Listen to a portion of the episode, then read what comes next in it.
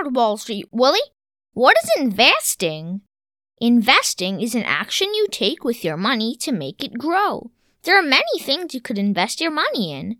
Some popular options for investing are stocks, bonds, and real estate, all of which help your money grow. When you put your money in these avenues, they become your investments. Can you give me an example of how my money could grow when I invest it? On average, the stock market provides a return of around 11% per year over the long term.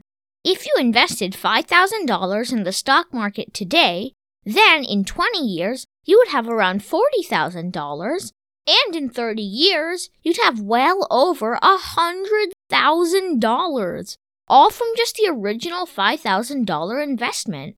That's the power of investing you could turn $5,000 into well over a $100,000.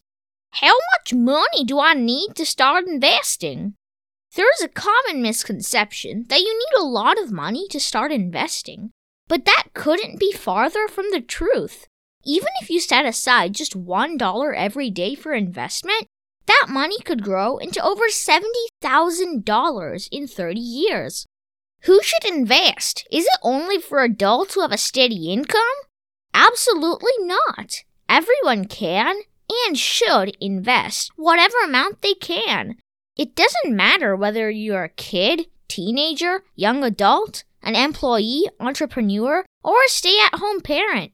You should invest your money so it can grow into a lot more money over time. When should I start investing? The best time to start investing is now. The earlier you start investing, the more time your money has to grow. Let me give you an example. If you invested $1,000 when you were 40, the money would grow into over $40,000 when you're 60.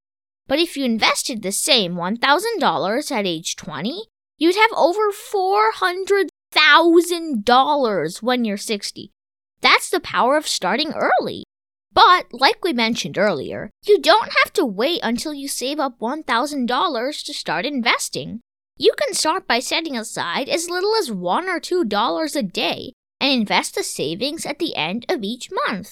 Now, you have no excuse to not invest. Thank you very much, Wall Street Willie. You're welcome, Super Cooper. Remember, finance is your friend.